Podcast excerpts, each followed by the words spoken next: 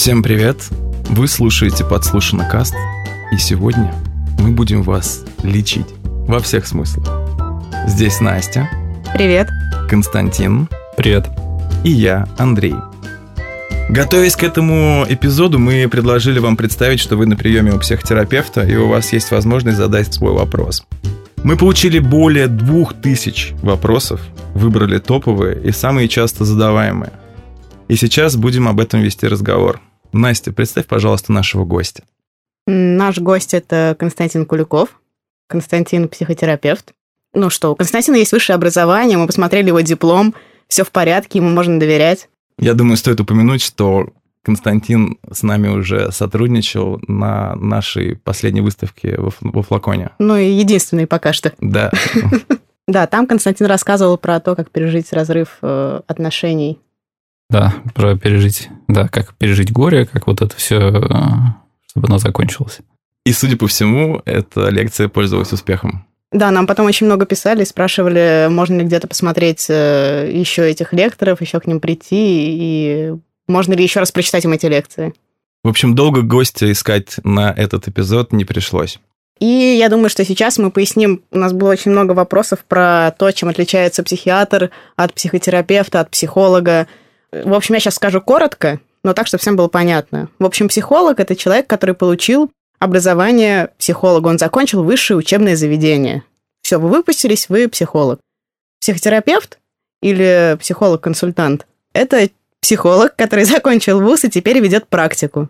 А психиатр – это врач по образованию, это медицинское образование. Он выписывает людям таблетки – он работает с такими прям клиническими случаями, то есть шизофрения и всякий вот э, спектр шизотипических расстройств и прочее.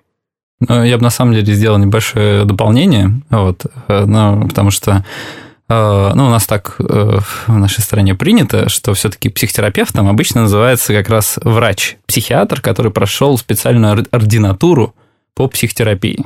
Вот, и да, он тоже может выписывать лекарства, но он помимо того, что как психиатр ну, может работать, то есть диагностировать любые расстройства, там, не только шизотипические, там тоже депрессию, там, тревожное расстройство, все что угодно. Вот, открываем МКБ-10, там вот можно увидеть все, что он вас может продиагностировать. Мне, на самом деле, больше нравится называть себя психолог-консультант. Вот, во-первых, это написано в специализации в моем дипломе, это психолог-консультант. А, но да, с точки зрения, если бы я, например, работал где-то там за рубежом, там в Европе, например, да, я был бы психотерапевт. Именно потому, что да, у меня есть такое образование. Но в нашей стране, с точки зрения закона, называться психотерапевтом я не могу. Это такая вот ерунда. Прости, а кто ты тогда? Психолог-консультант. Консультирующий психолог. То есть за рубежом как раз наоборот, консультирующий психолог – это, как правило, человек, который, ну, не знаю, там, скорее вас немножко там поддержит, скажет пару добрых слов, поможет, проинформирует. Ну, такая первая помощь, называется, там, в бою. А, соответственно, психотерапевт тот, кто уже работает расширенно. Соответственно, ну, а я как бы уже и первую помощь могу оказывать, и как бы и дальше работать. А вот мы часто видим в кино там или по телевизору где-то, что э, люди приходят на прием к специалисту и лежат вот на диванчике. Это вот про тебя? Ну, э, я так не работаю, вот, но вообще, ну, например, ну, понятно, что с этого началось, вот, но, насколько мне известно, вот никто сейчас пациентов, э, ну, вообще не называет их пациентами, ну, кроме психотерапевтов. Вот их называют люди, которые приходят на консультации клиентами, или просто люди, вот, там, человек. То есть диванчик – это в основном киношная история, правильно? Да, но иногда это нужно для релаксации. То есть, например, ну, для работы с некоторыми запросами, с некоторыми симптомами полезно, чтобы человек мог занять ну, такую удобную позу. Иногда лечь, иногда ну, просто откинуться на спинку. То есть там угу. Вот, как бы в этом смысле иногда это требуется, но это нужно редко. Костя, когда вообще человеку нужно обращаться к психотерапевту? У нас вот это тоже был очень частый вопрос. Как ему понять, что ему нужно обратиться к тебе? А, ну вот э, давайте я как раз э, прочерчу еще раз вот эту линию между психотерапевтом и э, консультантами, такими как я. А, вот когда, например, вы там, ты кто-то Э, чувствует, ну, не знаю, там, ну, какую-то там подавленность, усталость, что-то его не нравится. Мне нравится, как устроены его отношения, не нравится, как, как где он работает, что с ним происходит. Он не очень понимает, зачем вообще он живет, и куда вообще его жизнь движется. Он хочет наладить отношения с родителями, ну, неважно. В общем, какая-то вот такая история. Это вот прям берем ручки в ножки и идем не в магазин за водкой, а вот как бы психологу-консультанту. Если мы чувствуем, что у нас, например, в голове засела какая-то мысль, например, не знаю, там, ну, мы хотим, ну, там, суицид, вот мы хотим совершить, не знаю, сколько мы можем про это говорить в подкасте. Если у вас эти мысли, вы берете и идете, э, ну, можете пойти к психологу-консультанту, но лучше идти к психотерапевту. То есть эти мысли не просто, ну, они вообще всем приходят время от времени, будем честны. Вот, но если они прям вас одолевают, вам нужно идти к психотерапевту. Еще, э, если, ну, например, вы, ну, у вас какие-то галлюцинации, слуховые, вам что-то слышится, ну, вы боитесь, не знаю, там, выйти на улицу, ну, просто вот не можете, или там в метро на вас накатывает какая-то трясучка, паника, вы не можете полететь на самолете, это тоже вполне, ну, то есть это может работать психолог-консультант, но лучше, если это будет, ну, вы сначала сходите к психотерапевту. Он просто посмотрит и скажет, что у вас, условно, ну, нет заболеваний каких-то. Он, он какие-то вас... тесты проведет? Э, ну, обычно есть форма клинической беседы, когда сначала человека опрашивают, ну, то есть задают ему ряд вопросов. Про... А можешь вот пару вопросов буквально, как выглядит клиническая беседа? Mm, О чем бы ты спросил? Ну, э, ну, в силу того, что, опять же, я не психотерапевт, а вот, я, ну, как... Ну, как, как... об этом представление. Да, да, да, да, да. Ну, то есть, что, что обычно спрашивают? Например, человек ко мне приходит и говорит, а, я не могу выйти из дома. Э, ну, одна из таких чистых врачебных историй, это, а как давно это у вас? Ну, то есть давно ли это состояние? Потому что большая часть критериев диагностических содержит срок. Ну, условно, там, э, например, вот, если при утрате у человека есть галлюцинации, то в течение полугода это нормально. Но если после полугода, это ненормально. Там, ну, там с те же тревожными всякими историями. Если эти мысли приходят вам раз там полгода, ну, как бы нет. Ну, это не, как бы, не часто. Значит, ну, типа, можно обойтись, что называется, малой кровью. Вот. Могут спросить про э, наследственность. Для части заболеваний это действительно так. Ну, вот, ну, сейчас постоянно исследуют, какие, что, где есть маркеры, но вот есть ли в семье это. Могут спросить про, э, ну, как-то просто описать ваш день, как вы это там, тоже размышляете, чувствуете. То есть, ну, такие довольно банальные вещи. Вот, ну, то есть, никто вас, не знаю, электрической палкой тык не будет. Вот могут дать опросник, ну, там, если вам будут например, там, опросник на депрессию, там, Бека, там, что-то там спросят. А чувствуете ли вы себя подавленным? Как часто? Угу. Как у вас с аппетитом? Окей, ну теперь давай посмотрим, о чем спрашивают нас. Мы решили начать с самого такого, как нам показалось, горячего вопроса из тех, что мы получили. И вопрос э, звучит следующим образом. Как перестать ревновать к порнофильмам? Девушка рассказывает, что она сама не прочь посмотреть порнофильмы, но э, когда она узнает, что ее молодой человек смотрит порнофильмы, она это воспринимает как измену, как предательство, и, в общем-то, не знает, что с этим делать. Да, интересно, что э, она в этом смысле э, употребляет такие разные названия. Она не говорит о том, что как раз я смотрю порнуху, и он там смотрит порнуху, и я там ревную, а я смотрю клубничку, а он как бы порнуху. То есть, ну... В смысле, она смотрит эротику, а он жесткое порево? Нет, может быть, они смотрят, смотрят даже... они одинаково. Скорее всего, да. Ну, если они живут вместе, у них э, более-менее там с этим все в порядке, то, возможно, они смотрят одно и то же. Хотя, черт его знает, всякое может быть. Интересно именно то, что она это разделяет, потому что, э, по большому счету, как бы мы, раз... когда мы говорим, ну, клубничка, ну, то есть ничего серьезного, а порнуха это как бы уже серьезно, это залет. Странно, что она это разделяет, я бы ее вот про это поспрашивал побольше. Но как перестать ревновать? Ну, побольше это, видимо, э, я так понимаю, что... Давайте отвечу как единственная девушка. Я думаю, Давай. что она это называет клубничкой, потому что, ну, как бы она-то про себя наверняка знает. Она-то по-любому там, наверное, смотрит что-то. Ну, то есть это точно не имеет отношения к нему, вообще к ее э, отношению, вот, вот к ее чувству и так далее.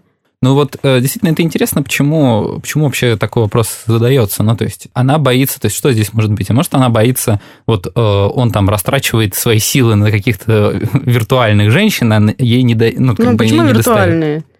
Но... Ну, Вполне себе реальные женщины. Нет, они есть... виртуальны, потому что ну, он же не имеет к ним доступа. Он не может... А вот, может быть, просто потому что он к ним доступа не имеет, он на них по, э, собственно, экрану и смотрит. Ну, то есть я думаю, что это вопрос про ревность именно, что вот он, наверное, хочет кого-то другого, но как бы доступ к ним не имеет, но он вот так смотрит. А если бы были рядом, то он бы, конечно, уже давно оказался там. Mm, то есть есть э, такое подозрение, что человек будет неверен. Вот. Я думаю, что это про это. Mm. Ну, я, по крайней мере, так, как девушка, понимаю этот вопрос. Андрей, тут парни, что ты думаешь? парни так переглядываются, как будто бы я уж не знаю, что им рассказываю. Я вообще сейчас думаю о том, что если бы не было порно, то мир просто провалился бы в анархию. Да, как там у Кровостока что-то про порно была песня. О, я вспомнила, у нас история была. Извините, это будет оф топ Я просто сегодня как раз работала с нашим контентом, и там э, девушка написала, что она думает, что если бы дети рождались только в том случае, когда женщина получает оргазм, то у нас было бы намного меньше проблемы с перенаселением. Да, ну да, неудовлетворенность. Но вообще, да, вопрос э, порно он такой сложный. Почему вообще э, так там получилось? Интересно было поспрашивать. Наверняка у антропологов на эту тему есть куча исследований, как они вообще, откуда появилась сама по себе идея просмотра такого вуайеризма, том, ну, довольно своеобразного. Интересно вообще, что в этой паре, ну, из хорошего вообще, что мне понравилось в этой паре, это то, что у них у обоих, похоже, какие-то очень схожие способы переживания, на самом деле, ну, каких-то вот историй. Он смотрит порно, и она смотрит порно. Ну, то есть интересно, что, может быть, это одинаковый способ реакции на одну и ту же вещь. Ну, например, вообще, как мне кажется, залогом таких хороших отношений является ну, какой-то общий способ реакции на какие-то вещи. Ну, не знаю. Если Ты сейчас вы... про совместный просмотр порно?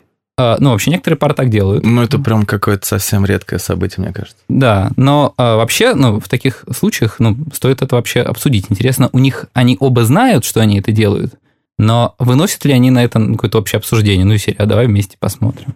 То есть, и если не так, то, может быть, ну, это какая-то такая для них сфера интимного, и тогда они хотят, чтобы это оставалось, ну, вот таким, что легальным, легальной изменой ну, может, оно и должно сохранять такой статус-кво, как ты, Настя, говоришь, про то, что вот он там на других поглядывает. Но, может, э, он на них как раз поглядывает именно потому, что, ну, из серии, а, ну, ему это нужно. Вот, потому что э, такая вот печальная история у человека, что человек не является, строго говоря, моногамным видом. Ну, но и полигамным тоже. Вот, э, ну, там, как это называют, там, сериальная моногамия. Ну, то есть в каждый момент времени, если так нас сфотографировать, все по парочкам. Ну, или там по троечкам, по четверочкам, кому как нравится. Вот. А, ну, и поэтому, ну, какие-то пары, да, действительно живут долгие там годы вместе, не изменяя друг другу, спокойно, и все ок. Ну, хорошо, строго говоря, ну, насколько ты можешь вообще строго сказать, из какого-то своего опыта просмотр э, порнографии, вот, э, не знаю, для мужчины это является изменой? Это значит, что он хочет какую-то другую женщину или нет? Потому что, мне кажется, девушка спрашивает, ну, во многом про это. Он же ей честно не скажет. Ну, возможно. Ну, возможно, да. Ну, вообще, если мужчина, ну, то есть, я не знаю, может, я сейчас, сейчас напоминаю, знаешь, такую какую-то бабку, которая, там, не знаю, сидит, говорит э, истины какие-то.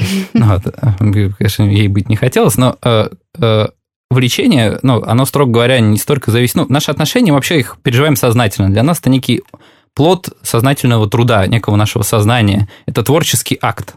Жить с человеком. Ну, там, перепихнуться пару раз – это не творческий акт. Ну, как бы, нет, ну, смотря как вы это все обставите, тоже вопрос. Вот, но вообще это, ну, там, такая довольно физиологическая, неосознанная история.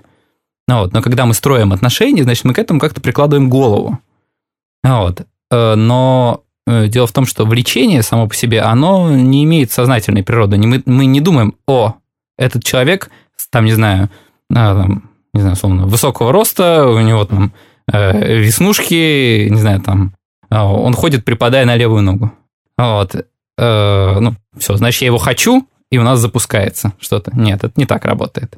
Обычно происходит наоборот. Мы неосознанно на это реагируем. Ну, симптомы возбуждения, думаю, все знают. То есть сами по себе мы можем ощутить, что вот мы, похоже, там что-то испытываем.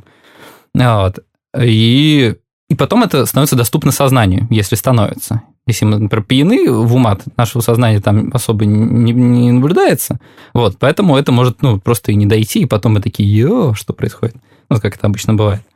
Вот, у людей. А, поэтому, ну, для меня как мне кажется, что э, если мужчина хочет другую там женщину или женщина хочет другого там, мужчину, ну, нет ничего в этом удивительного. Да это нормально. Это странно, если это не так, если у нас не, ну, не возникает какого-то особенного влечения. Иногда это может, не знаю, не перерастать в какие-то сексуальные контакты.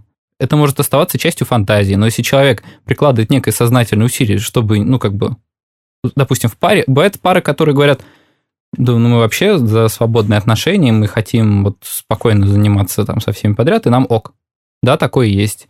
А, тем более сейчас есть такая, да, тенденция к альтернативным формам брака, всякий визитный брак, все остальное, но все равно 50% людей вообще-то спокойно, вот по традиции, через ЗАГС и все такое.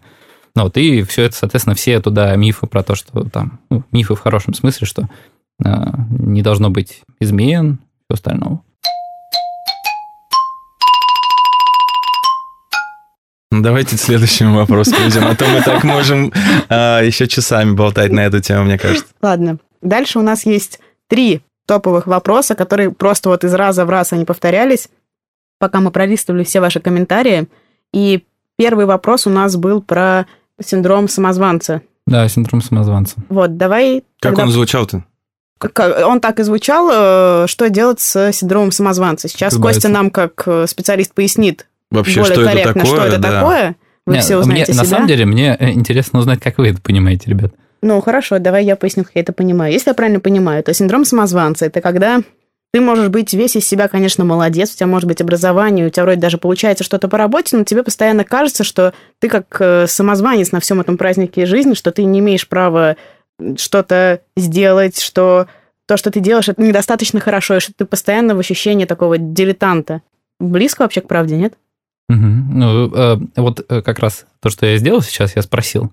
Вот, это история про то, что это то, как, например, работает психолог. Я вот сейчас немножко так читерил и не сказал, а та мне за это я совершил интервенцию, которую я не должен был делать. Вот, но, например, тоже, когда человек ко мне приходит и говорит, «А вот у меня синдром самозванца. Э, я, конечно, могу исходить из своего понимания, как я это понимаю, прочитать, не знаю, 100 книжек и вывести из этого, написать статью, может, так стоит сделать, вот, пока хайп вокруг этого есть. Вот, но мне важно, как понимает это конкретный человек, с которым я общаюсь. Вот это как э, будем дальше говорить про вот депрессию, тревогу, вот это все, любые, все, что мы называем, как угодно. Мне непонятно, что человек под этим подразумевает. Ну вот сейчас ты сказала, да, ну окей, я это понял. Да, для меня, ну это в принципе похоже. Вот про это. Ну, ты можешь как-то это конкретизировать, вдруг я сказала недостаточно понятно. Не, мне кажется, да, это понятно. То есть это вот действительно ты ощущаешь, что э, когда ты только-только достигаешь чего-то в жизни, только у тебя что-то начинает там выходить, оу, я не имею на это права. Наверное, я не такой хороший. Или там, не знаю, я решил заняться фотографией, взял фотоаппарат в руки, блин, ребята так классно все снимают, все такие крутые, зашибают деньги, наверное, я шары, типа, ну, меня, ну, там, я никогда не достигну ничего хорошего, ну, зря я сюда пришел. И это при этом сохраняется, даже если ты получаешь какой-то положительный да, фидбэк, фидбэк, ты все равно чувствуешь, что ты как будто бы... Как будто ты всех обманул. Что все зря тебя принимают за такого классного, а на самом деле ты не классный, у тебя все случайно происходит. Угу. Вот так как-то. Да. Ну, на самом деле, с одной стороны, э, по мне, это вообще очень хорошая штука. Почему? А, это защита от такого явления, э, как недоосознанная недокомпетентность. Что это значит? У людей, особенно которые, ну, там, давно в каких-то профессиях, часто возникает ощущение, ну, вот как раз проблема эксперта, то, что в какой-то момент он понимает, что, о, я во всем шарю, вот, и он начинает отсекать все истории про то, где он не успешен, где у него что-то не получается. Отключается самокритика, отключается вообще любая критичность к своим действиям. Вот, и этот синдром самозванца, возможно, это такое воспаленное чувство, ну, там, нашего приземления, что типа серии нет-нет-нет, ну, типа, я делаю нехорошее там, дело я делаю неправильно, я не успешен. А другое дело, что он действительно тормозит нас часто. Ну, ну давай поговорим про то, где это действительно тормозит людей. И, ну, то есть, очевидные а негативные я про, последствия. Я, я про то и говорю, что оно в каком-то смысле это вообще нормальная штука. Ну, то есть, э, большая часть наших вообще состояний, ощущений, действий внутри нас, они происходят неспроста. Ну, то есть, э, они или перевернутые какие-то нормальные вещи, которые надо развернуть в нужную сторону, или какие-то там неправильно работающие. Вот. Э, что касается ну, синдрома самозванца, мне кажется, что здесь э, самое важное, ну, на мой взгляд, как-то, если уж чувствуем себя в чем-то неуверенным, окей, составить план, в чем я себя чувствую неуверенным. Ну, то есть, чего мне не хватает, чтобы я стал профессионалом. Вот когда ну, появляется какая-то внятная цель, к которой ты можешь прийти. У меня должны быть вот такие дипломы, я должен делать вот это, я должен сделать вот это. Тогда я себя там буду считать не самозванцем, я буду считать себя профессионалом. Ну, тогда пушка огонь. То есть просто визуализация вот поступенчатого движения к цели, ну, условно, на листке бумаги, это уже то, что может э, да. работать и как-то нивелировать синдром самозванца. Да, да, помочь себе, ну, с собой честно поговорить, окей, но если я все-таки по-прежнему считаю себя самозванцем, но так упорно остаюсь в этом, значит, мне все-таки это нужно. Ну, окей, э, хочу я стать профессионалом, что я должен для этого сделать? Да, не великим, не знаю, там, гуру и что-то такое, окей, а просто стать профессионалом, членом какого-то сообщества. Что я должен для этого сделать? Профессиональным самозванцем. Да, например, да, это тоже вариант. Да, как мне так э, по-хитрому притворяться, чтобы никто никогда не понял, что на самом деле я ничего не умею. Да, это тоже ход.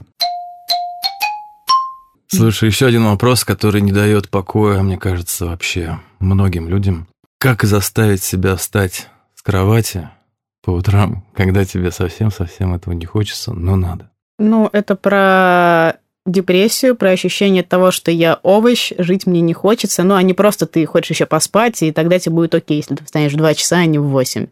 Ну, если раскрывать, то можно и так предположить. Ну, да, давайте вот про это. Хм, на самом деле бывает и история про то, что э, ну, довольно сложно встать. Ну, то есть, в принципе, ну, то есть, по серии, э, я долго валяюсь в кровати, ничего не делаю, без, без ссылок на депрессию и все остальное. Мне кажется, бывает. тут больше, наверное, и про лень. Лень, да. Ой, я так люблю и не люблю это слово, да. А, ну, э, просто оно часто маскирует, ну, нас с детства говорят, ты ленишься но при этом э, мало разбирают вообще, а что это такое. Ну, в смысле, ленюсь это как? Что это за ощущение? Ну, если мы попробуем себя заглянуть, когда нам говорят, или мы думаем, там, говорим, так, я сейчас ленюсь, то это фантом. За этим чувством ничего не стоит, но пустое. Ну, то есть, если его покопать так в себе, а что это такое лень? Как она у меня устроена? То окажется, что это не лень, не знаю, а просто это у вас в голове, например, вмонтирован какой-то шит-фильтр. Ну, типа, вот эта плохая работа, которая мне не нравится, я недоволен, я не хочу ей заниматься, и она отключает, и мы такие, о, оказывается, это не лень, а вообще спасительный механизм. Вот, но только он работает, ну, условно, но мне надо заниматься этой работой, потому что он там делает раз, два, три. Можно ли предположить, что лени не существует? Ну, я бы так и сказал. Ну, то есть, э, а, она существует, покуда мы ее как бы, ну, там, называем так. Но... Ну, а как с этим бороться? Да, ну, да, по поводу того, как, как бороться, ну... Э... Как это пережить, как это побороть в себе? Ну, это, видимо, заглянуть в то, что стоит за оленью, и смотреть на это. Ну, я так поняла Костю, по крайней мере. А я вот не понял, что это значит. Как мне это понять? Можно попроще объяснить? Угу. Да, смотри, ну, мне кажется, что... Ну, вообще, я иногда туман довольно говорю, так что это нормально. Ну, и, а, я, я, а моя роль в сегодняшнем эпизоде – это уточнение делать, чтобы ты говорил попроще. Окей. Ну, например, вот мы говорим, окей, я ленюсь. А что конкретно я такое делаю, когда я ленюсь? Это как? Ну, то есть, окей, э, допустим, главное, что я считаю, что я ленюсь, это я э, встаю э, на два часа позже, чем хотел. Окей, а что мне нужно сделать, чтобы я этого не делал? Ну, вот банальный, банальный пример. Давай, давай. У меня сессия, да? И я знаю, что через неделю мне нужно ее закрывать, а я вообще даже не начинал. Но я, и я знаю, что мне надо, иначе будут плохие оценки, там, uh-huh. лишусь стипендий, там, родители отругают и так далее. Ну, это я утрирую. Ну, да. Но в последний момент, там, за пару дней, трое суток без сна, приходится это делать только потому, что раньше было лень. Ага. Слушай, ну, э, про это есть много разных книжек, э, выступлений, э, про то вообще, как жить прокрастинатору, это и про прокрастинацию в том числе. Э, строго говоря, какого-то вот прям лекарства, таблетки номер 9 от этого нет. Ну, э, первое, это как с алкоголизмом, признать, что ты вообще вот такой. Лентяй. Нет, не лентяй. Вот это самое главное слово, потому что когда ты говоришь, что лентяй, это ты себя обесцениваешь. Да, ты не лентяй. Ну, то есть надо для этого придумать какое-то другое ну, название. Ты сложный на подъем. Сложный на подъем, да. Ну, не знаю. Или ты не любишь заниматься... Ты любишь делами заниматься всеми в последний момент. Да, это ужасно от этого горит. Ну, то есть... Мне кажется, проблема этого состояния, она бы нас так не беспокоила, если бы мы э, не мучили себя вот весь этот кусочек, как говоришь, этой сессии. То есть, э, если бы я эти там два месяца жил до сессии, условно, сейчас его припеваючи, а потом, да, в последние два дня горел, то типа окей, ну типа нормально. Ну просто это настолько распространенный пример. Вот угу. спроси любого студента, он рассказывает, что да, в основном... Тоже, я тоже так делаю. Ну вот, видишь. Ну, на самом деле, э, я тоже скажу, я вообще тот еще прокрастинатор. Вот вообще. Прям, вот если мне кто-то даст таблетку номер 9 вот от прокрастинации, я, наверное, откажусь. Вот, потому что мне нравится так жить. Э, почему? Ну, один из рецептов, который вот, ну, я его вычитал, сейчас не вспомню, в книжке чувак тоже написал один, он тоже сам прокрастинатор, и, по-моему, это вообще очень помогает. Это больше вести каких-то целей, то есть самому создавать себе такую жопу. Ну, типа из серии. Вот у меня есть, не знаю, там какой-то объем э, задачек. Вот есть самые горящие, например, как самые страшные, самые большие монстры, которых я боюсь. Ну вот. А, и часто, ну, мы просто не понимаем, что у нас есть еще куча вещей, которые нас могут по чуть-чуть толкать каждый день. Ну, не знаю, там, вообще-то мне надо убрать мою комнату. Это, я тоже это откладываю. Как только мы осознаем, какой объем вещей мы откладываем, ну, мы такие, блин, ну вот уже пришел момент, когда ее надо наконец-то убрать ну, нам психологически проще, мы начинаем потихонечку двигаться и приучаем себя делать маленькие дела. То есть через делание маленьких вещей, которые мы откладываем, мы, нам становится легче делать какие-то большие вещи, мы к ним приближаемся, правильно? Да.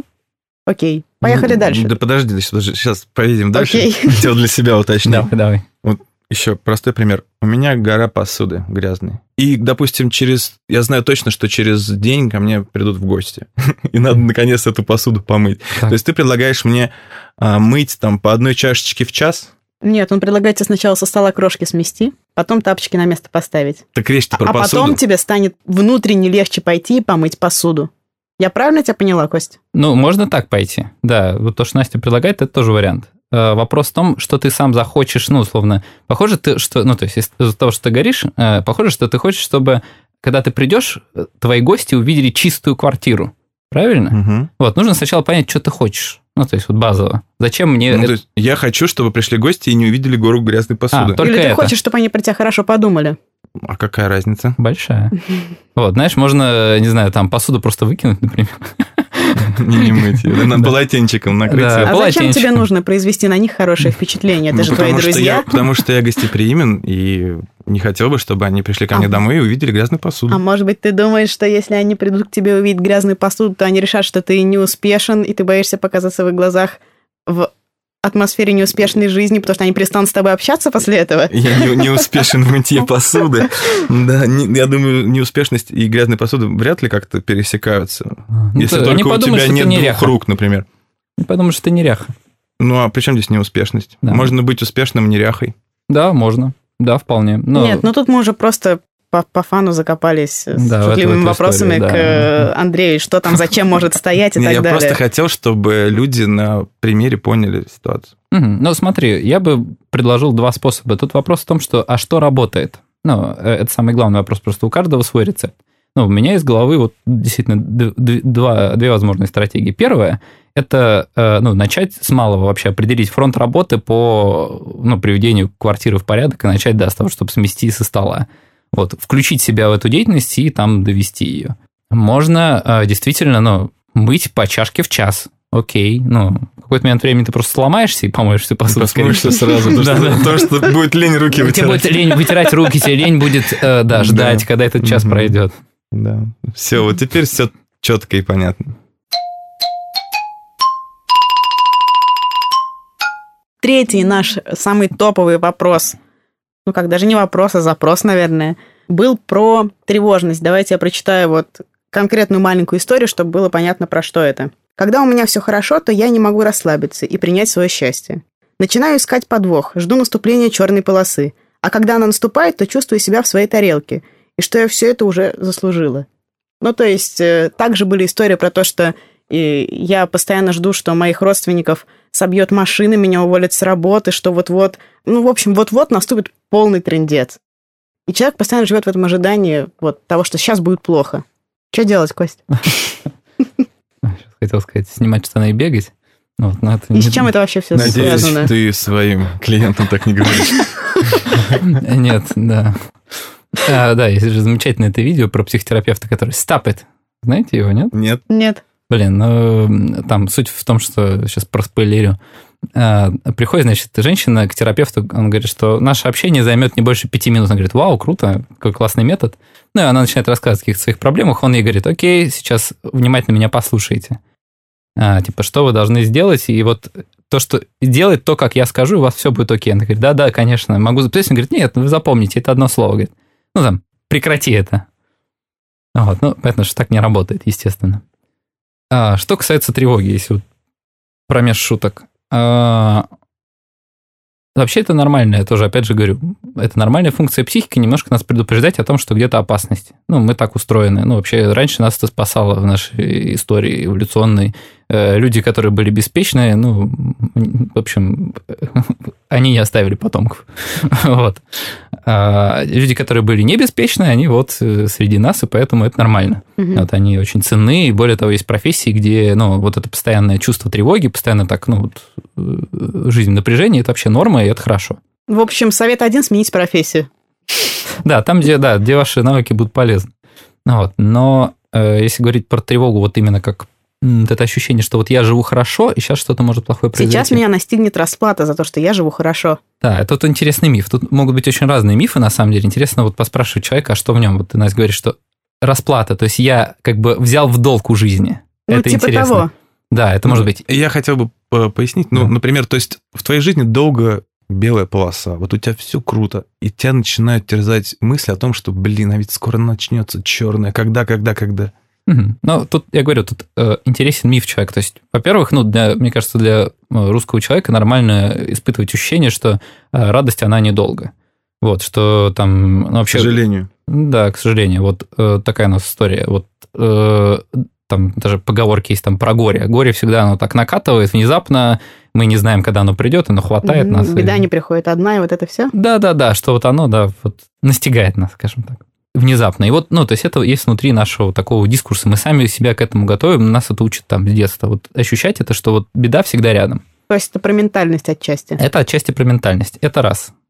Второе – это вот личный миф. Это может быть, во-первых, связано, что ну, жизнь, она вообще такая. То есть ты ей что-то у нее берешь, а потом надо что-то дать взамен. Угу. Вот. Может быть, кто-то думает, что есть какое-то там высшее существо, которое распределяет блага, и вот сейчас оно мне распределит не блага, я этого боюсь. Вот. Или это может быть история, связанная со смертью. Ну, то есть, э, вообще, ну, с неким ощущением того, что что-то закончится, с конечностью вообще.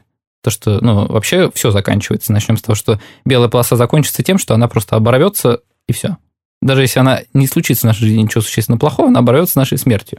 Ну, хотя, не знаю, может быть, сейчас какие-нибудь безумные трансгуманисты победят, и мы там будем жить вечно, но тогда само по себе э, человек исчезнет, начнется какое-то другое существо, наверное. Вот, но пока мы такие, вот, мы в этом живем. А мы всегда, да, ограничены вот жизнью. А что человек вот вообще может сделать, когда ну, ему реально не дает жить э, и наслаждаться жизнью вот это вот постоянное чувство? Куда посмотреть? Как повернуться? Ну, э, во-первых, э, надо сходить к психологу.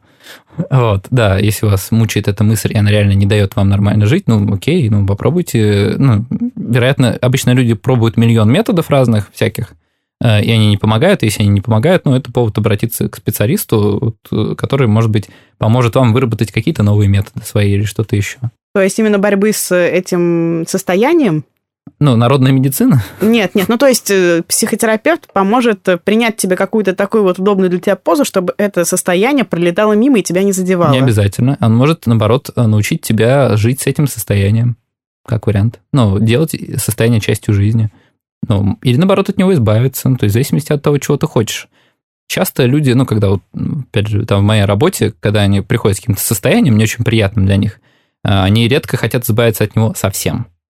Ну, это очень большая редкость. Как правило, мы всегда хотим, ну, то есть тревогу нам важно вообще-то испытывать, потому что, mm-hmm. ну, типа, если, ну, нет, я все-таки там беспокоюсь, например, о муже, ну, потому mm-hmm. что он для меня важен, о детях, потому что они важны. Если я не буду тревожиться, они что, для меня не важны? Вот. Ну, там, будь на моем месте буддист, он бы, может, что-то другое сказал, что вообще-то тревога – это совсем плохо, и ты как бы ну, неправильные вещи делаешь. Вот, но я, по счастью... А не... можно попробовать в какой-то, ну, пускай коротенький, но конкретный пример уйти про то, что, ну, вот чисто теоретически, к примеру, если рассматривать ситуацию там с ощущением взять у жизни взаймы, что вообще с этим можно сделать? Ну, то есть вот как теорию. Угу. Что можно сделать с тревогой? Ну да, вот что как бы психотерапевт чисто теоретически, ну вот если как а, по гайду идти, по что гайду. он может такого сказать, что вот человек вот, блин, не заденет? Что не заденет? Ну, что его перестанет так давить это состояние. А, ну, вот опять же, я говорю, то есть, вот что угу. бы я стал делать, как да. э, там, если бы ко мне человек пришел и сказал, что вот у меня такая история с таким запросом. Первое, да, я бы узнал его личный миф, как вот что с этим связано, почему угу. это вообще у него так происходит. А я бы поинтересовался, к какому состоянию он вообще бы хотел прийти, как он конкретно хочет себя испытывать. А, или, ну, то есть, как с этой тревогой, сколько она будет, или какое состояние вместо тревоги он хочет испытывать вообще. Mm, то есть это про возможность замены одного состояния другим. Да, расширение вообще спектра э, каких-то вот ощущений, потому что э, ну, в какой-то момент мы можем тревожиться, в какой-то момент опасаться, в какой-то момент там, у нас может быть паника. Mm-hmm. Извини, а можно я попробую вот проиллюстрировать то, как я это поняла, чтобы это просто было наглядно? Я правильно понимаю, человек тебе приходит, говорит такой-то запрос, и вот такое-то вот ощущение, и я хотел бы вместо него испытывать какое-то позитивное переживание и заботу о близких мне людях. И вместо того, чтобы стоять и трястись у окна, ожидая, когда там э, приедут, э, не знаю, приедет полиция и привезет просто труп твоего близкого человека, ты можешь готовить для него тортики. Mm-hmm. И так и, тоже и заботиться. Это, да, то есть, ну, у меня вообще, да, это очень клево ты сейчас развернула, да, этой серии, ну, меня отведено с ним определенное время, я не знаю сколько. И вот э, эти моменты жизни, почему бы не провести с ним хорошо? Понятно, что нельзя жить каждый день как последний, это безумие. Но иногда можно устроить себе такую практику, да, подумать о том, что как бы, ну, оно закончится, может по-разному. Вот хорошо или плохо, но оно mm-hmm. может закончиться. А, я еще подумал, что про этих, про стоиков, ну, вообще, можно философов почитать, они про это много чего писали, как бы, вот проблемы, с которыми мы сейчас сталкиваемся, про них человечество думает с самого своего зарождения, и, и там многие умные люди про это уже успели подумать и найти несколько решений. Ну, те же стойки, ну, не, наоборот, учат себя мыслить плохо.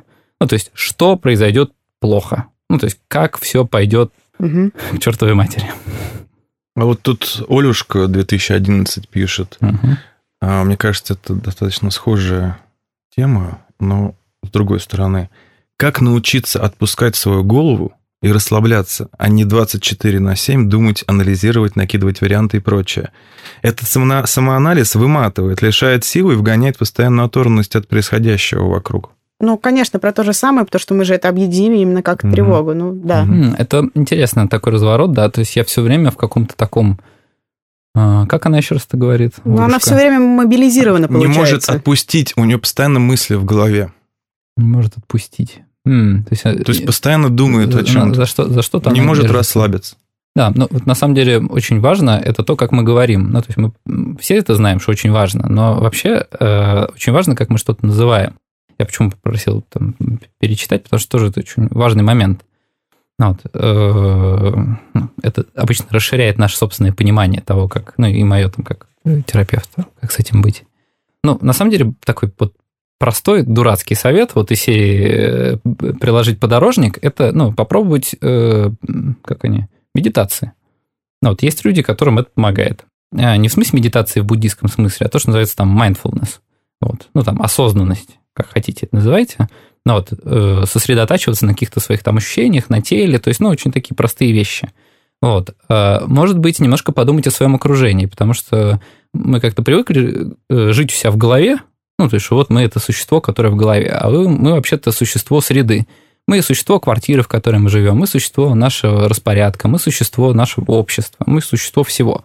И, ну, то есть, все наше психическое, оно очень сильно завязано. то этом. есть, это как заход на медитацию, правильно?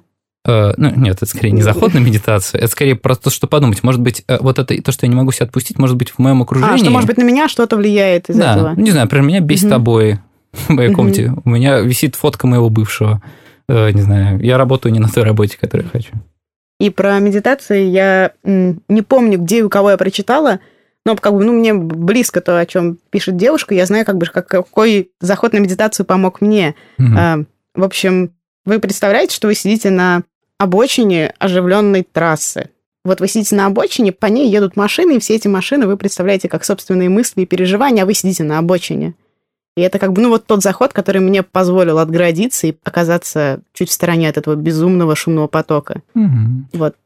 Да, Настя, мне кажется, это правда такая крутая штука, действительно это классный способ э, как-то сделать какое-то свое место, в котором мы, ну, такое э, ментальное, вот какой-то у Шерлока Холмса был там, как у него, чертог каких-то там знаний, он туда залезал и что-то вспоминал.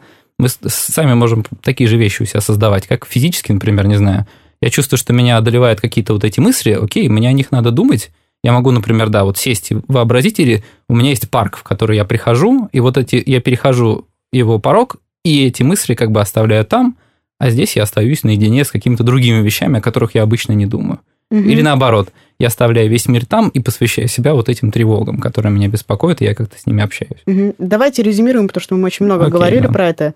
То есть это, ну, помимо похода к психотерапевту, это медитация, это обращение внимания на какие-то внешние вещи, что, может быть, вас на самом деле просто бесит обои, вам надо их поменять. А, или это создание какого-то воображаемого комфортного места для самого себя у вас в голове, либо поиск физического пространства, где вас по каким-то неведомым причинам отпускает, и вдруг вам становится легко. Угу. Все, вроде бы ни о чем ничего не упустили? Нет, да, основные моменты.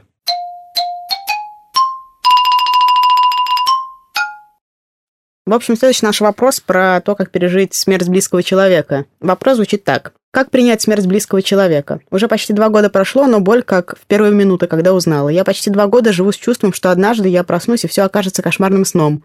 Не могу понять, отчаянием я сводит с ума или надежды. Ну, вот Это явная история про то, что человеку, правда, надо обратиться вот, к психологу точно. Вот, но тут нужно тоже выбирать, думать, к кому конкретно обращаться, потому что тема специфическая. Э, это то, что называется, ну, я сейчас перейду немножко на непривычный, нелюбимый, но важный дискурс э, болезни. Это, ну, то, что называется синдром осложненного горя. Вот как раз, ну, не все симптомы здесь пока обозначены, но, возможно, есть еще какие-то, которых человек не сказал. Это когда вот действительно, ну, то есть спустя два года мы все еще чувствуем, что человек будто бы вернется. Вообще, ну, на самом деле, горе не проходит никогда. Ну, не, не бывает такого, что нас когда-то отпускает. Ну, не может быть такого, что мы такие примирились со смертью. Вообще нам, ну, людям, не свойственно примиряться со смертью. Мы с ней должны бороться, ну, на мой взгляд. Но смерть – это отвратительная вещь. А какой период считается условно нормальным для вот такого состояния, что тебе кажется, что человек вот-вот вернется? Ну, вот именно четкое ощущение, что он сейчас зайдет, и это все ну, ну, то есть ты понимаешь, что это Это, ну, порядка, ну, то есть не больше месяца. Ну, то есть угу. я, я бы насторожился. Вот, обычно через месяц, но вообще там, с точки зрения, если говорить о каких-то там международных стандартах, о том, как это у психиатров, то до полугода вполне угу. нормально. Вот, хотя в некоторых культурах э, вообще нормально ощущать присутствие человека. Например, в Японии э, у них э, в течение 20 или 30 лет, по-моему, дух э, человека, ну, то есть он существует в доме, а, ну, рядом с его близкими, и он рядом, с ним можно поговорить, его можно там пригласить за стол. Ну, он не отвечает, но... Я как слышала бы... такую тему, да. Да-да-да. Вот, то есть, как бы для них нормально это ощущать. Вот в нашей культуре вот это вот ощущение постоянного присутствия, оно ну, неправильное. То есть мы такого... Mm-hmm ну, вот. Но само ощущение, что человек вернется оттуда, ну, это тоже как такой звоночек. Ну, то есть, потому что, ну, действительно, когда уходит какой-то важный для нас человек, иногда, может быть, нам, нам казалось всю жизнь неважным, а тут, оп, важный. Такое тоже бывает. Мы не успели что-то сказать, досказать. Иногда помогают письма. Э, ну, писать этому человеку письма. Э, ну, знаю, один мой э, коллега писал, ну, у него умерла мама, и он в течение года, по-моему, каждый день у себя на стене писал ну, какие-то тексты, письма, что-то еще своей маме, вспоминал о ней. Вот, это, ну, я надеюсь, ему помогло. Вот. Кто-то оставляет, ну, маленькие записочки, например, пишет, ну, можно уносить в какое-то место и там оставлять под камушком. Ну, просто как будто ты этому человеку отправил. А как это работает? Ну, то есть вот я пишу каждый день письма, человек, который ушел. И как это действует на меня? Можешь объяснить? Извини, можно я уточню? Ты писал когда-нибудь письма? Писал, конечно. Ну, вот такие вот серьезные. Писал. 2 А4 с двух сторон. Нормально? Ну, ты что-то чувствовал? Просто как бы, ну, вот я по себе знаю, что если я пишу письмо, просто из меня вот часть, она выходит, мне легче. Даже если человек не прочел это письмо, у меня ощущение, что я ему это уже сказала. Так это так работает? И так. Да, и в этом тоже. И э, одна из важных вещей, то что, ну, э, начать двигаться от того момента, э, вот то, о чем пишет вот девушка, не знаю, или не девушка, по-моему, девушка. Ну, видимо, там, девушка, там, да. да э, история про то, что когда умирает человек, это вообще такая критическая ситуация, когда наш мир расщепляется как бы на две части. До и после. Да. И вот мы продолжаем жить в после, физически мы пребываем, работаем, все это остальное, ну или по-разному. А психически мы немножко вот там еще, в до, как будто этот человек еще жив. Вот. И, ну, как правило, это проходит довольно быстро, то есть, ну, довольно быстро это там есть, но на самом деле у людей бывает по-разному. Кто-то не может от этого избавиться там годами, кто-то живет с этим ощущением на самом деле всю жизнь. Как перейти вот этот вот мостик? А, вопрос в том, что, во-первых, надо ли? Ну, то есть, ну было бы быть... неплохо жить физически и психически в одном и том же ну, притупить, промежутке. Притупить эту боль. А, ну, то, что боль, она будет всегда приходить. Ну, притупить, вот чтобы она была не такой болезненной. Ну, вот, как правило, помогают те или иные ритуалы. Просто дело в том, что, ну, вообще дискурс смерти, он Э, из наших городов, ну, то есть вы посмотрите в Москве, часто ли вы видели по улице похоронные процессии? Нет. Ну, вот я тоже не видел. Я вырос, ну, то есть, э, как часть моего детства прошла в городе Шатуров в Подмосковье. Ну, вот. И, э, ну, много есть маленьких подмосковных городов, вот, и там, я помню, раньше людей... Еловые ветки? Еловые ветки носили, носили, носили. Вот эти вот приезжали с оркестром, тоже вот так угу. все это было. Вот сейчас мы этого не видим. Мы живем в мире бессмертных и без смерти. Вот мы не знаем, что это приходит. Вообще не знаем, как с этим быть. Когда э, кто-то умирает, обычно ну, мало кто понимает, что делать. Раньше для этого были специальные люди. Ну, то есть, ну, там, если брать наши там крестьянские общины, то эту функцию выполняли женщины, женщины там старшего возраста, которые, ну, уже там... Плакальщицы? Нет, плакальщица – это отдельная история. Была еще специальная женщина, сейчас вот не вспомню, у нее как-то особое название для этого есть, которая э, организовывала все, связанное с покойником. Омывала его, ставила, приглашала нужных гостей, то есть полностью все организовывала. Вот. А плакальщицы часто, ну, тоже как такая функция ну, запуска переживаний у людей, чтобы они как-то включились в этот процесс, в ритуал. Ну вот. А часто, да, ритуалы, которые у нас сейчас есть, они совершенно ужасные. Ну, то есть я вот с многими своими знакомыми, друзьями там, и клиентами общался про это, и многие говорят о том, что отвратительно. Вот это то, что как это было, как человек ушел, ну, вот как вот эти похороны там прошли или какое-то там событие, ну, оно было, ну, не про него. Или мне было, ну, то есть мне казалось, что это все клоунада, это хрень. Ну, то есть по-разному говорят. Но разве не всегда похороны кажутся чем-то несоразмерным с тем, как это вот вообще где-то там в твоих ощущениях должно быть? Это нормально ощущать вот эту вот двойственность, но mm-hmm. другое дело, что э, ритуал, который проходят люди, он должен помогать тебе, ну, как-то вот ты должна понимать, что надо сейчас сделать. То есть он помогает тебе делать шаги от этого события. Даже вот эта вот христианская история про а, там 9 дней, 40 угу. дней, там еще какой-то... Это еще... как раз вот тот ритуал, который помогает отпустить. От, отпускать, да. Мы Чтобы всп... ты чувствовал себя все дальше и дальше от этого да, момента. Да, поминки. Очень важная вещь. Ну, то есть мы на поминках говорим историю о том, как это было, каким он был, не какой он сейчас есть. Это тоже важно, как люди на поминках говорят. То есть это публичный перенос в словесной форме человека из настоящего в прошлое, что про него впервые говорят как в прошлом времени. Да, да, да. И плюс помощь сообщества. Часто, на самом деле, вот на, это было получено из исследований э, людей, которые потеряли супругов, 45% э, людей справляются сами вообще со всеми этими сложными вещами, у них ничего не происходит. Им не нужна никакая помощь, все окей.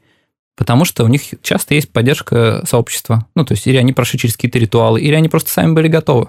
Это тоже одна из вещей. Часто мы вот, если вспоминать про тревогу, мы не готовы к тому, что вообще кто-то уйдет. Что мы будем делать в этот момент? Э, я думаю, что под конец э, стоит задать несколько коротких вопросов и получить э, коротких ответов. И вот один из этих вопросов – это как научиться отказывать людям, когда они что-то у тебя неудобное просят. Ну да, как научиться говорить «нет». Ну да, если коротко, то так. да. Эта история часто про то, что, опять же, нам нормально, ну то есть мы как люди как существа, как человеки, построены так, что мы э, помогаем друг другу. Ну, в этом это есть основа вообще человеческого делать нас людьми. Как научиться, ну, настраивать этот баланс? Ну, нужно для себя, опять же, определить, ну, сколько я готов, ну, вот это ощущение, что я как-то не умею говорить «нет», часто происходит от того, что мы очень мало делаем для себя. То есть выгородить для себя такую деляночку. А где я что делаю для себя? И в этой деляночке делать, ну, конкретные вещи себе написать. Я хочу там делать раз, два, три. И делать это. Потом, о, я это умею делать, окей. Ну, то есть не зацикливаться на том, что я не могу сказать нет. Оно, это ощущение, что вы должны чему-то сказать нет в своей жизни, придет, когда вы будете делать больше того, чего вы хотите. И когда оно наконец-то столкнется, ну, в конфликте у вас внутри. Ну, то есть, условно, а, есть сейчас примитивно, 10 вещей, которые я делаю и не хочу делать для других. Все mm-hmm. время делаю, делаю, делаю. Окей.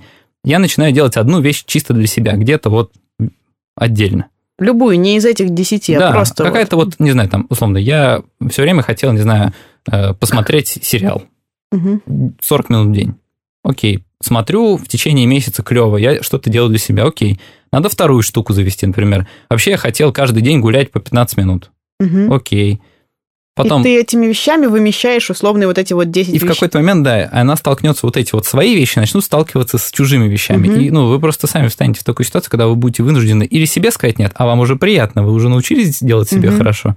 Вам придется как-то, ну... Класс, я поняла, это приучить себя к хорошему и чтобы тебе стало легче говорить. Нет, нет да, чтобы было ради чего. Ну, то есть у тебя есть собственное ощущение, что ты не просто такой гадкий, вот, mm а ты типа, ну, для себя это делаешь.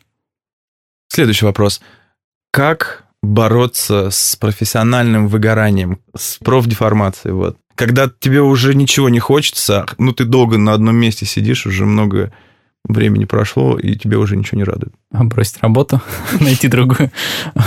Но, видимо, когда нет на это внутренней энергии. Я, я, я шучу, да, скорее так горько шучу. А, может быть, нет внутренней энергии. Иногда это просто невозможно. Ну, тоже надо понимать. Иногда мы работаем там, ну, делаем то, что мы делать не хотим. 10 кредитов.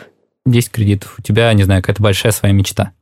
Вот. Э, тут та же самая история. Ну, определить для себя, чего же я хочу. И пробовать урывать у жизни кусочки для того, чего я хочу. Лучше сделать два маленьких шага, чем не, не сделать ни одного шага. Ну, то есть... Вот тут... А можно на конкретном примере? Смотри, э, конкретный пример. А, Например, я э, ну, работаю 5 через 2 на скучной офисной работе, не знаю, там я бухгалтер. Мгм. считаю какие-то счета. Но вообще э, всю свою жизнь я хотел, ну, заниматься, не знаю, рекламными кампаниями, работать в рекламном бизнесе. Вот. Что мы можем с этим сделать? Ну, во-первых, первое, мы можем найти э, должность бухгалтера в рекламной кампании и перевестись. Ну, то есть, э, да, с- может быть, какой-то потерей бенефитов, но это не проблема. То есть, заняться тем, что мы умеем, но ближе к тому, чего мы хотим. Ну, это как вот, вот так. Или же начать себя, ну, как-то готовить к тому, чему мы хотим другого. Ну, то есть, например, э, мы хотим, не знаю, там, Завести Инстаграм для своей собаки и пиарить ее соцсети, раз ты хотел быть всегда рекламщиком. например, можно с этого начать. Ты сказала пялить или пиарить? Я не, не понял.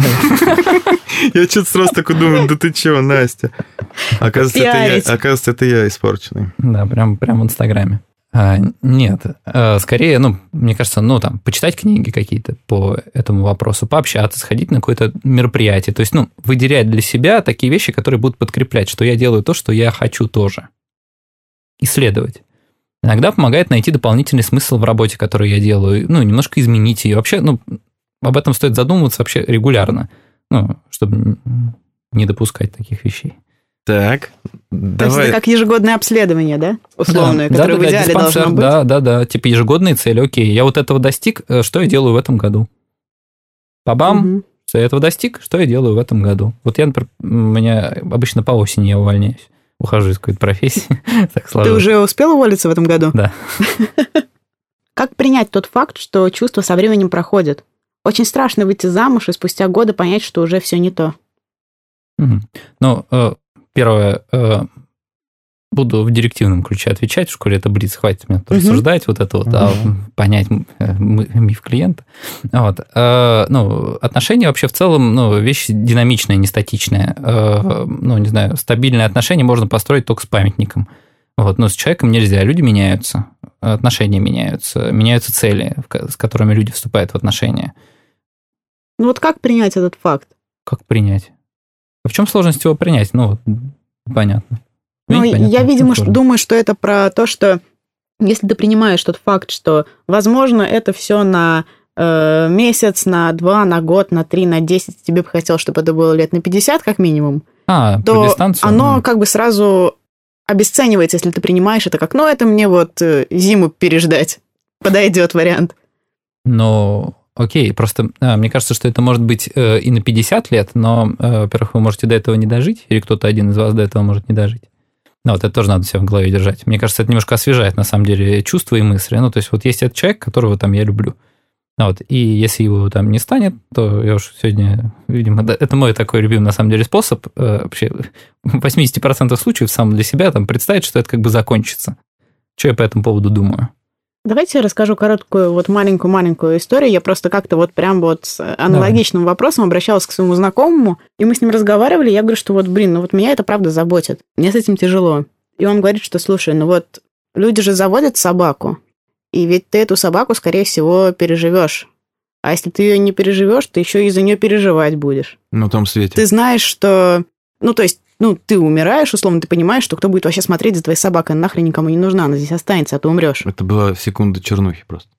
И он говорит, что ты же, тем не менее, заводишь собаку, и люди заводят собаку. И ты заводишь ее не с этой мыслью, хотя ты знаешь, что будешь и какашки за нее убирать, и то, и все, и умрет она, скорее всего, раньше тебя, но ты все равно заводишь собаку. Вот. Ну, как-то мне это помогло что-то встроить Здорово. внутри. Здорово. Не знаю, насколько вам понятна история. Ну, вот на самом деле, вот если нас беспокоит... Это универсальный тоже дурацкий ответ, вот из серии «Капитан Очевидность», ну да, если нас беспокоит вопрос, попробовать поспрашивать умных людей, попробовать почитать умные книжки.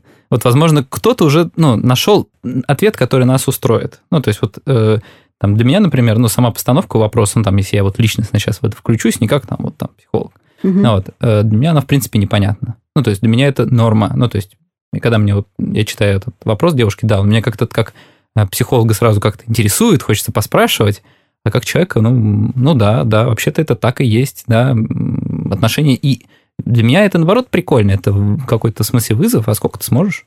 Вот, по-моему, Камил про это сказал, про то, что а, единственная, говорит, победа сексуального вот этого вот свободы и вообще это, это в том, чтобы остаться верным.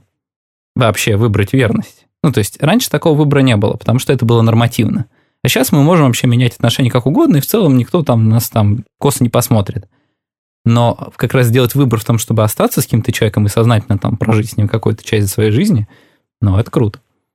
И последний на сегодня, наверное, вопрос. Представь, что ты работаешь в сфере обслуживания, и вокруг тебя злобные, страшные люди, которые постоянно от тебя что-то хотят ругаются. А ты вроде как должен быть культурный, вежливый, спокойный, но тебе очень хочется их по матери послать. Как с этим бороться? Один мой знакомый бы ответил на это «смени профессию». Ты уже это говорил Да, сегодня. да, да, Это- да. это- Это знакомый, это ты, наверное. Нет, нет, это мой знакомый. А, Ну там деньги большие, вот не хочешь Я человек менять профессию, вот хочешь понимаю. просто побороть в себе вот этот вот стресс постоянный, который его преследует на работе.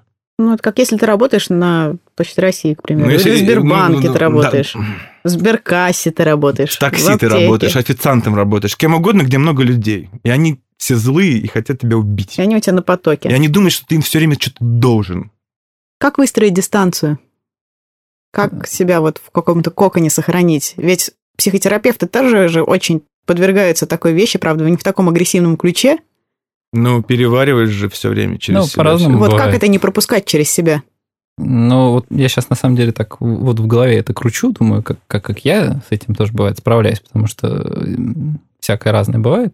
Дистанцию, как наладить. Ну, вот э, первое, мне кажется, вот эта история про то, что закрыться в коконе, она, с одной стороны, э, спасительная, такая очень такая естественная реакция, ну, там, три реакции. Замри, беги, бей. Ну, то есть это вот такие естественные физиологические реакции любого организма э, там, на Земле.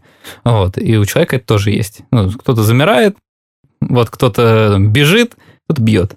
Это реакция на стресс. Да, Три ну, да, самых да, типичных. да, да, да, да, да. Они физиологичны. Ну, то есть наша Мгм. физиология вообще-то на это настроена, вообще любого там существа. Ты вот возьми там, не знаю, зайца, не знаю, волка. Мгм. Вот почему э, хищники нападают? Ну, именно потому, что у них есть вот эта реакция. Что-то меняется, но первая реакция – нападай. Но ты не можешь быть хищником, потому что тебя уволят. Совершенно Ты не верно. можешь ни замереть, ни бить, ни бежать. Да, ты должен быть человеком. Это вот большая вообще сложная задача нам, людям, потому что нам приходится жить э, с другими людьми и постоянно оставаться человеком и не убивать их тоже, стараться.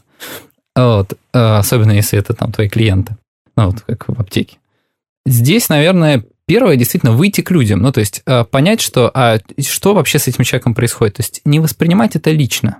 Но а, по большому счету человек тебя не знает. Как бы и что? Вот он на тебя кричит, он тебя унижает. Но он унижает не тебя. В его голове ты фармацевт, у которого висит бейджик, и какой-то вот мерзкая вот эта вот аптека, которую вот он посчитал, или мерзкий там, не знаю, продажник, которому продал не то. Ну, то есть ты в этот момент в каком-то смысле не ты. Там не где- личность, а просто персонаж. Ты Да. дорогое лекарство в аптеке. Да, да, например, да, ты там действие правительства, ты там все что угодно, повышение цен. Вот. В этом смысле ты можешь думать о том, ну окей, а что я могу сделать здесь для того, чтобы, ну, вот этому человеку стало как-то, может, получше, например. Что могу ему такого сказать? Ну, то есть, что, что вообще в моих силах сейчас вот с его вот этими эмоциями безумными сделать? Ну, я могу пропустить их просто, ну, мимо себя, окей, ну, вот он может кричать. А как это сделать? Но вообще, если ты хочешь, чтобы ему стало полегче, то тебе надо отреагировать, чтобы он э, и так далее. Вот ты киваешь, ты понял, да? Мгм, Да, ну нет, ты правильно просто говоришь, да, ты должен что-то сказать. Все зависит от ситуации, что ты ему скажешь, ну, то есть здесь очень сильно... Скажи, пожалуйста, а, а жалость вот в такие моменты помогает? Вот, вот орет на тебя тварь какая-то, а ты просто берешь и жалеешь его и, и улыбаешься. И, Ну, и- вну- и- внутренне про себя, правильно? Да, да, да, да. Ну, естественно. А, но я бы не говорил, жалость не самое лучшее чувство по отношению к человеческому Жалость существу. хуже презрения, Со- согласен. Да, скорее сострадание, в смысле, ну, то есть, э, похоже, этому человеку сейчас очень плохо. Ну, то есть, вот он реально чем-то, ну, расстроен, разочарован. И он разочарован не мной. Ну, то есть, почему нас это бьет? Потому что это например, попадает в какую-то нашу историю. Э, А это обычно попадает. Кто-то нас ругал, а нас всех ругали. Вот. Э, Все мы не хотим быть плохими. Вот. И мы понимаем, что мы вообще-то за это за все тоже не отвечаем. Мы просто обычные исполнители. Вот. Но так уж случилось, что мы здесь лицо, на которое как бы все это летит. Хорошо помогают на самом деле то, что называется балентовские группы. Вот это очень редкая история вообще в таких всех Что заведениях. это? Это группа самопомощи специалистов, когда люди собираются, и, ну, В кружочек садятся, да, и да, рассказывают. и обсуждают, да, какие-то случаи, что произошло, как это было, то есть, ну, э, Слушай, будь- а в России вообще есть такая Да, практика? потому Да, что я да. такое видел В только медицинских в учреждениях. голливудских фильмах. То есть есть, э, если я фармацевт, я могу легко найти кружок фармацевтов, куда я могу прийти и поговорить об этом? насчет фармацевтов не знаю. Обиженных, кружок обиженных фармацевтов. да. Да. раненых. Да, но э, ну, в больницах есть, есть некоторые там больницы, где врачи это организуют. А если вот не хочется, вот если мне лень идти в какие-то кружки и кому-то что-то рассказывать, я могу как-то сам это побороть в себе? А зачем это бороть? Ну, это, ну, Ну, бороть, иначе просто я рожу кому-нибудь расшибу на работе, меня уволят, а я не Ну, хочу. Вообще, если ты это не принял к себе и, и посочувствовал человеку, то тебе как бы и не с чем потом бороться, потому что тебе ничего не осталось. Логика Мгм. такая. Да, ну то есть Мгм. просто понять, что вот этот человек, он там вроде буровит такой, на тебя лезет там, но это он не на тебя лезет.